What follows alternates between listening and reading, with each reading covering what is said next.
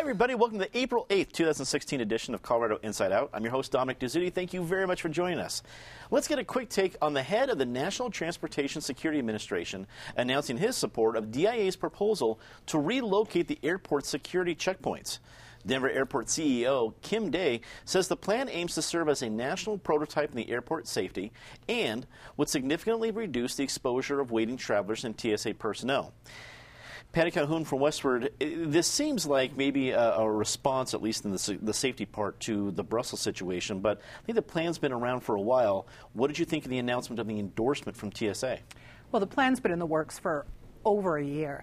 Uh, the T S A endorsement is convenient. I wish they would pay as much attention to planning for heavy traffic periods like over Christmas, where you know you had two-hour waits at T S A's lines and they blamed the airlines for not telling them there would be more flights. Then they said, oops, we made a mistake.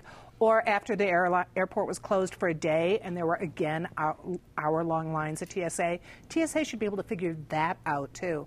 Uh, I think the new location could be great if it really works out so it's convenient and it does not result in the main terminal, which is a lovely space, suddenly turning into a disgusting shopping mall. And we've certainly seen that in a lot of other airports. That would be uh, sad to see. David Kolp of the Independence Institute and D U Law School, what do you think would be the safest scenario for travelers, since that seems to be at least top of mind right now for folks traveling? Sure, and I'm glad they're, they're working on this, and I'll be curious to see exactly how they do it. They're talking about, I think there, there's a FEMA camp underneath the airport that's, that's now near the on the Westin Hotel, and they might move some operations down there. Uh, but how do you have an airport where you don't have large crowds of dense people checking in, bringing in their baggage, and then lining up to go through the security checkpoint? You know, you, you can keep expanding that perimeter further and further out, but at some point there's going to be, here's where the outside world transitions into the airport. Now, maybe they've, they've got some great way to do it, and if they do it, then great for them, and that'll be a real uh, boost for security. Eric, even though the plan has been around for, uh, like Patty said, for a long time, do you feel that this response from the T S A is in response to what happened in Brussels? I don't know if it's in response. I think it predated Brussels in terms of the, the, the initial planning. Now, maybe T S A or National Transportation Safety Board jumping on board may be linked to Brussels, but I don't know that there's a direct correlation. I really have two questions. One is, obviously, where are they planning to put it? What is the alternative plan?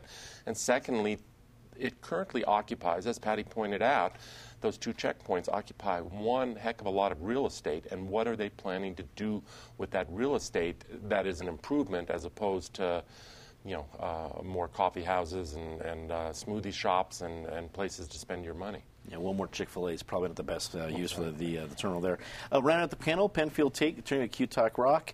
Um, As a policy from the airport, do you feel this is the right way to go? And what do you think about the endorsement from the T S A, which some people would, it would be questionable credibility sometimes, I think, uh, from the head of T S A? Yeah, you know, it's an interesting dynamic. I, I, I'm glad the T S A is at least uh, willing to entertain other ways of providing security services, because many would question whether the current way they do it is either efficient or convenient. Um, or effective for travelers. Uh, at the end of the day, I think Eric raises the right question: where, when, how are they going to do this?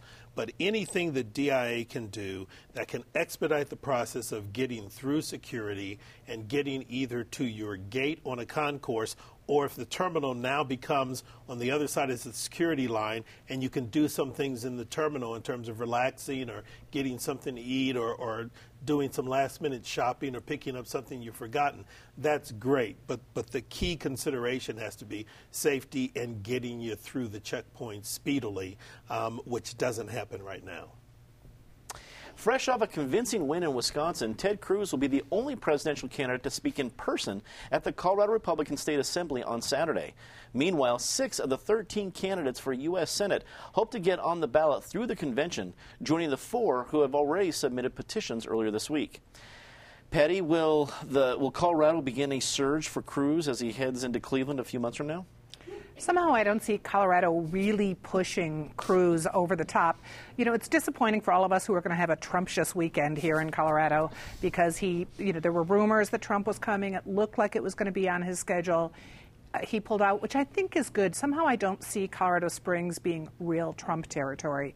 It might be good for Cruz. Um, certainly, you remember when Colorado Springs, their Eco Devo plan was to bring a lot of churches there in the eighties and give them tax breaks. And that's one of the reasons Colorado Springs is really the most conservative religious area that we've got in the state. So it's a perfect place for Cruz to go. He'll probably have a great time at that convention. Who, the people who are not going to have a great time are the candidates who are trying to get voted into the Senate primary, because it just doesn't divide very well for people who need to get thirty percent of the vote. David, piggybacking what Patty just said, who do you think, at least ideologically, has an advantage at the state assembly if you need thirty percent minimum to get on the ballot via the convention, and six of them are going to be going for it? Uh, that, that's, a, that's a lot of division. Who has the edge? Uh, conventional wisdom would be State Senator Tim Neville, who is the favored candidate of Rocky Mountain gun owners and also of Michael Bennet. Uh, he's the guy who, if and if we have a crowded primary, uh, ultimately with other candidates getting on by petition, he could you know, win it with maybe twenty-six percent. Uh, and, and that that's fine for winning a primary, but I don't think he's got uh, the the ability to appeal uh, to a, a broader share of the Colorado electorate and, and win the, the general election. It was a smart move by Trump to not come, because I think he's he's spending the weekend in New York trying to get his uh, chaos campaign uh, a little more organized. Cruz has followed the Barack Obama strategy of two thousand eight, which you can trace back to George McGovern in nineteen seventy-two and, and other successful candidates. He's extremely well organized, which, by the way, is one of the things that shows he might be able to actually have the infrastructure to be competitive in, in a general election. Uh, the Trump campaign has very little, uh, essentially no organization here. Uh, just they were trying out similar problems in Washington State, where they realized, oh, we need to get people to run as delegates in Washington State, but they sent out a blast email to their Trump supporters in Washington, D C, which actually is, is very far away. And they did it two days after the delegate, uh, pro the, the time when you could get on the ballot to be a delegate in Washington State had already closed. So Trump is doing a smart thing to stay in New York and hope he can run up the delegate count there. Eric, as you look at the playing field now, regardless of who comes out of the G O P U S Senate primary, can any of them win in a state like Colorado if Trump or Cruz are at the top of the ballot? I think it's going to be tough no matter what Republican is on the top of the ballot, even if one of their, you know, Kasich the candidates, Ryan, a, a Rubio, a Kasich, somebody that people thought might be a more attractive general election candidate, had somehow walked away with that nomination, dialing the clock way back. This was always going to be a tough race in my mind. Let's not forget that Cory Gardner was the best candidate the Republicans had on that bench by far, that he ran in the best year Republicans are going to see in a long time, twenty fourteen, that Mark Udall entered that race with some weaknesses, political weaknesses that Michael Bennet doesn't have. And at the end of the day, Cory Gardner won by under two points, one point nine points.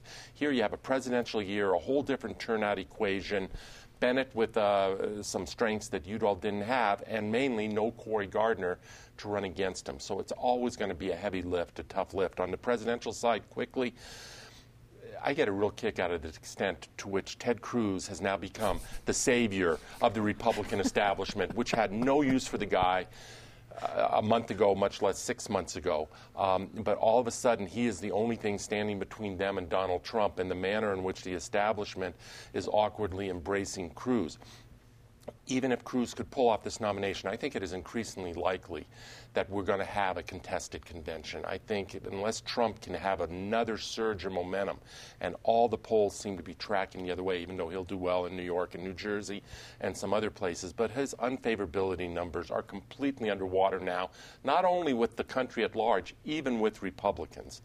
Uh, even with his base of Republicans. Even with his base of Republicans. He is so far underwater, it's hard to see how that reverses, and that he is able to get to that twelve thirty-seven magic number prior to Cleveland. So uh, if Ted Cruz walks away with that nomination, well, it spares the country from Donald Trump and spares that party from Donald Trump.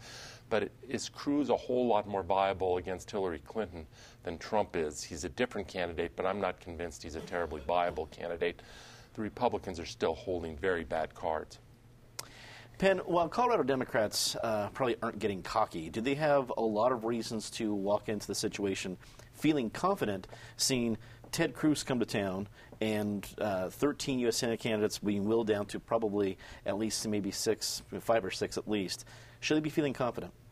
No, um, and nor you should you be complacent. I, I mean, the reality is, is in the the the, the, the Senate race. Um, I agree with Neville, uh, with with David Neville's probably the the, the one lo- most likely to come out, but I also agree with Eric. I think the stars are aligned, and the current political environment is such that no one who gets this Republican nomination is going to beat Michael Bennet, given the current context we're working in. And, and and part of that is impacted by the National Republican Party and this entire primary season they've been going through. And and Eric is right. All of a sudden now, Ted Cruz is everybody's best friend. And I watched some of the morning talk shows this morning with Lindsey Graham during his redemption tour, because five months ago he was saying if somebody in the U S Senate kid, killed Ted Cruz on the floor of the Senate and we had the trial in the Senate, nobody would ever get convicted because we all hate his guts. Um, And it's kind of, it's it's worse than damning with faint praise. It's damning with no praise, because everybody's saying, we can't stand him, we hate his guts, we think he's horrible, but we prefer him to the other guy whose guts we hate even more, who we don't like, so we'll make him our nominee. Uh, and for some reason, I guess it's because they've decided we got to be conservative. We'd rather be conservative and go down in flames than consider nominating a guy like Kasich, who is not a flaming liberal, but who at least might be more palatable to a broader portion of the general electorate. And, and I give Kasich credit, because everybody's telling him, get out, you're stealing my votes, and he's just hanging in there saying, yeah, I'm stealing some of everybody's votes because I'm the only one acting like a rational adult in this room. Um, just a fascinating environment to watch. Two slightly different versions of the state budget passed the House and Senate this week, and now the bills head to a bipartisan committee to work out the differences. Meanwhile, Governor John Hickenlooper gave signs this week that he may be willing to suspend work on the Clean Power Plan if the project is holding up the budget process. David, a lot of movement with budgets this week at the state capitol, um, but what did you think of Hickenlooper's announcement? Is it as much of, uh, does it stop as much of the Clean Power Plan as it seemed in headlines? Well, the, the details will... will tell us, and the uh, two legislative bodies, different budgets, are going to go to a conference committee, so that'll be where, where things get hashed out. I certainly hope it turns out like the headlines did, because this, this mean power plan is, first of all, illegal. The E P A doesn't have the legal authority to impose it, and that's why the United States Supreme Court has made the very rare step of imposing a stay on it uh, while the, the legal challenge on that goes forward. That that's a powerful signal about how extremely out of line this thing is. The city, the Colorado shouldn't be doing this. It's a harmful thing, and it's an example of the uh, old Democratic Party versus the new. The old Democratic Party was the party of the little guy and the working man. This is something that is going to tremendously jack up heating and electricity prices for the poorest people in a significant way. You know, if, if you're Tom Steyer or a Boulder progressive, you know, you may love spending an extra fifty bucks a month on your energy bill because that makes you feel good aesthetically, and, and therefore you're somehow contributing to stopping global warming. But if, if you're living in a, in a trailer park or in, in a little home that you can barely afford, that extra fifty bucks a month is, is, is a disaster. And the, the Democratic Party of Harry Truman and Franklin Roosevelt would have been on the side of the little guy and not on the side of the billionaire campaign financiers with their aesthetic sensibilities and their uh, hysterical uh, attitudes on global warming that everything else has to be destroyed uh, for essentially zero measurable progress on that issue. Eric, were you surprised to see that the budget had cleared the, both the House and the Senate? It relatively cleared a lot of hurdles uh, quickly. I mean, it, it, it's not done, but I guess I expected a, a lot bigger bloodbath than we saw in the papers. I'm totally with you, Dominic. I, I think there are two headlines to this story. Number one is that it was relatively smooth. It was relatively quick. There's always going to be some issue of contention between uh, a Democratic House and a Republican Senate. But the fact that it's really narrowed down to this one issue of contention, uh, in the governor's words, he called it ridiculous. Some people might phrase it somewhat differently, but it is I think it is more symbolic than real. Uh, I think it's the Republicans finding something to shoot at, uh, some target, and obviously they were going to find something. This will get worked out in some way, shape, form at the Joint Budget Committee, which acts as the conference committee, uh, and between them and the governor's office. Uh, the second headline to me is how the budget, no matter how smooth it was, doesn't really deal with the big issues. The Republicans still want a major injection toward roads. I don't know where that money comes from. Uh, and obviously the Democrats and the governor have not given up on the hospital provider fee. So those two issues remain sitting out there, even though we're going to have a budget approved here shortly. Penn, from your time in the state legislature uh, to looking at this budget mm-hmm. situation, how did the two compare? Um, they're absolutely no different. When I, when I served on the J B C, we also we had a democratically controlled Senate and a Republican controlled House. So the J B C was split three three, evenly divided, Republican and Democrat. And what happens in that context is, you know, when you're in the budget room, that at the end of the day, you're going to take the budget to the two chambers, and there are going to be disagreements on either side. And at the end of the day, you, you got to pass a balanced budget. So the reality is most of the compromises that have been made were done by the J B C before the long bill was even introduced.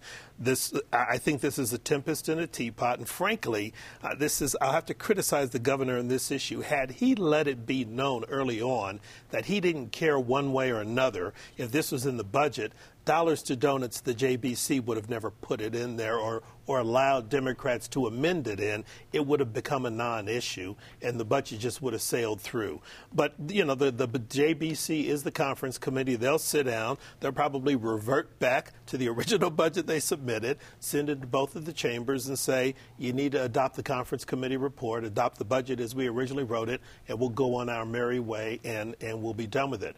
The, the hospital provider fee is embodied in separate legislation, and if that gets passed, they'll just do supplementals to this budget and change uh, the the accounting on it and and and make that accommodation. Um, but this is a lot of drama and theater uh, with no real consequence. Patty, we only have a few weeks left in the legislature. I, for one, thought the budget was going to be the main event. Now it's suddenly the undercard. What do you expect in the next couple of weeks to grab the headlines? Well, we might see more surprises like we got from the aforementioned Tim Neville, who once again had to go in at the last second with the budget and start talking about the evils of Planned Parenthood and the evils of women's health. Let's remember Colorado was the first state to legalize abortion. People have looked very closely at where any money goes to Planned Parenthood, that it is going to provide health services for women in areas, and men too sometimes, in areas where they would never get them otherwise. Can we quit having this fight and the drama every year with the budget? It's not a huge, I mean, it, it's great that the budget went through as smoothly as it did. Partly it's because I think everyone's looking at the fact that one economic downturn and we're going to be back in as much trouble as we've been in before. So sooner or later, Colorado is going to have to deal with the constitutional problems of Gallagher, twenty-three, and if they want to do something with Tabor. Denver city officials announced this week that a controversial flood drainage plan will cost an extra one hundred million dollars than previously estimated. The plan addresses a Northeast Denver stormwater issue brought about by the I seventy construction project and directs floodwaters to Denver City Park Golf Course. Eric, uh, this seems like a compromise that are better for homeowners than golfers because it's it's it's helping, I guess, at least by the plan, uh, floodwaters take out neighborhoods. But one hundred million dollars is not, it's nothing to sneeze at. What did you think of the announcement? No, one hundred million dollars is, is indeed nothing to sneeze at. And the total number for this project now is approaching three hundred million dollars. And obviously, if anyone wants to bet that that's the final number, I would take that bet. I would su- suspect that by the time we talk about this issue a few years down the road, there's substantial overruns on, on top of that, pun not intended. Uh, a couple angles on this. One is obviously there's this, they call it an indirect connection, but I think it is more than indirect, to the whole I seventy project. And I, if it were not for that project, I don't think we'd be having this conversation. Stormwater as a general subject, it's nothing we would talk about around this table, and it's nothing most people around Denver would talk about. It's one of those topics that make your eyes glaze over. But all of a sudden now, given some of the neighborhood impacts and given the financial cost, it is becoming a subject of some discussion and some controversy in this town. For myself, I regard, as a golfer, I regard City Park Golf Course as just another golf course, and I think there are better ones around town and certainly around the metro area. For a whole lot of people who grew up playing City Park Golf Course, it is sacred land. And for them to see this golf course be somehow jeopardized or significantly altered uh, by flood retention ponds is not is not sitting well. So I think this issue is going to get hotter uh, before it cools down. I think it does have the potential to really engage and engage some different constituencies around town, both on the neighborhood level as well as some uh, fiscal hawks, to the extent there are any uh, in Denver. And, and Mayor Hancock on this one, um, there's a potential he could start taking on some water. Wouldn't be the first time in this administration's history now. Uh, Ben, you understand uh, both water issues and civic planning issues better than most folks. When you look at this plan, what are your thoughts? You know, my thoughts are what I'm hearing people say in the community, and they want to know who dropped the ball. There are at least three major issues of concern. Number one, remember, this contract is the one that was controversial because it was passed by the Denver City Council right before the council changed due to the last election cycle, because you had several people who are new to the city council who said, no, please don't vote on this. Wait until we take office because we have some different thoughts on this.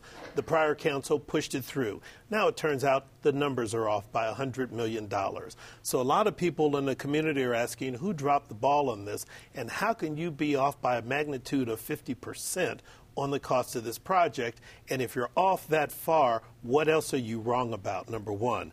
Number two, it's interesting because the way the story played in the Greater Park Hill newspaper is City Park Golf Course going to be closed and made obsolete. So you now you've got a number of homeowners in the area who are saying, wait, whoa, whoa, whoa, whoa. We own these homes, some of which look out on a golf course, some of which are near a golf course, and now you're telling us it's going to be a massive detention pond for stormwater drainage? There's no way this is acceptable. So you've got a number of neighborhood groups around City Park who are now becoming outraged because from their point of view, no one said this was part of the deal with this I seventy project. And that's the third piece of this problem. The people in Northeast Denver who were opposed to the I seventy tunnel dig before, who advocated the two seventy bypass or something, now they're saying, you see, we told you this was all a bunch of hooey. They don't know what they're doing. The numbers don't make sense. And this is going to be far more costly and disruptive than what you were told. And if they're wrong about this, what else is everybody wrong about? So it's not just the city, but unfortunately, C DOT has got to figure this out. Um, Adams County is going to be impacted. A number of folks, what's the old phrase, they got some splaining to do because this one isn't looking very good. Uh, Patty, with all this, these different elements going on, uh, is Mayor Hancock, as a city, are some officials going to have to get involved? I think they should be getting involved. You know, we did a big story on this three weeks ago, and although you think wastewater is a dry topic that people aren't going to be reading about, people were up in arms. One of the first problems is neighbors didn't hear about this. The city said they started outreach back in August. But there are people who are smart, involved people who didn't hear about it till November. And that was when the plan, one of the plans called for taking out fifty houses in coal. Now, I would say something happening on a golf course is probably better than taking out fifty houses. But you're still, why aren't they reaching out more to the neighbors? Why aren't they explaining what they're doing? And then you get into the other thing, why can't they figure out how much it's going to cost? And if you've got a project like this that's going to cost that much more, what's going to happen at the National Western Center? What is going to happen with the Denver Performing Arts Complex? Those are two huge project, projects Denver's looking at. David, are too many carts being put before this I seventy construction horse? For the reasons explained, it's... Uh however many carts there are, it doesn't seem like the driver's doing a, a good job on this. And stormwater may not get talked about much at this table, but it's a really important topic, and it's actually one of the things the government should be doing. That That's the, the core of the infrastructure, and we know uh, that with heavy rains in the, in the spring or in the fall, you know, you can have really serious flooding, so we've got to do something. Uh, and I hope that the mayor's... That, they're right when they say it won't destroy City Park Golf Course. It will just make, have bigger, more exciting water hazards. More exciting indeed. It's time for a very favorite part of the show, Disgrace of the Week. Let's do it rather quickly. Patty? You got to love it. Gordon Klingenschmidt not only embarrasses himself in Colorado, but across the country on The Daily Show. It's nice to have him as a reliable source for disgrace. David? Bill Clinton, after he accurately told the Black Lives Matter uh, thugs that uh, people who won't let you talk when they're, they're protesting are afraid of the truth, and now he's walking that back and said he almost wants to apologize. He was right the first time, and he had the truth yesterday. Eric. I don't know what it does to get a cop fired around this town. There are a couple incidents lately that were finally adjudicated. One police officer, Daniel Politica, received a ten-day suspension, big deal, for provoking a fight. He was totally instigating the fight uh, in Lodo uh, by going after some street performer. Another cop used his badge inappropriately out, out in Lakewood uh, to pull over someone with whom his family had some kind of family feud. He received a five-day suspension. What do you have to do to get fired around here? Pam. Um, and I agree with Eric. That on top of the fact that the city just approved another three hundred thousand dollars settlement for the killing another citizen. And, you know, we, we, we have talked about this numerous times, and we've pleaded with the mayor and the city. They have got to get this issue under control. Say something nice about somebody rather quickly. Patty? Hope springs eternal on opening day for the Rockies. If you're down in Lodo right now, it's amazing how happy and great that part of the town looks. David. Denver University Pioneers hockey, which went all the way to the Frozen Four uh, championship this year. You're here. Eric. Denver lost uh, a fine citizen this week, Jerry McHugh, businessman, philanthropist, uh, a real loss to this community, and also very quickly to my wife, Tracy. We celebrated thirty years this week, so congratulations to, to Tracy. Congratulations to her. For that. uh, um, it's something I rarely do, and people will be stunned, but John Kasich, for standing his ground and allowing another voice to be heard when both Cruz and Trump are telling him to pack his bags and go home, and he refuses to do it. I will add something to the Say Something Nice pile. We, uh, Jesse Kielman, our intern, has been with us out from Wartburg College. Uh, today's his last day, so he's done a great job. We wish him the, the very best. He heads back to uh, Iowa. That is all the time we have tonight. Thanks for tuning in. Be sure to check out a great night of programs next Wednesday night when we premiere the Heart of the World series from local producer and director Chris Wheeler. It's all about Colorado's five national parks and monuments, and we feature special behind-the-scenes interviews with Wheeler about this great production. As always, be sure to check out our podcast on iTunes and for our C I O postgame segment on Twitter and Facebook. For everyone here at Channel twelve, I'm Dominic Dizzuti. Thanks for watching. Good night.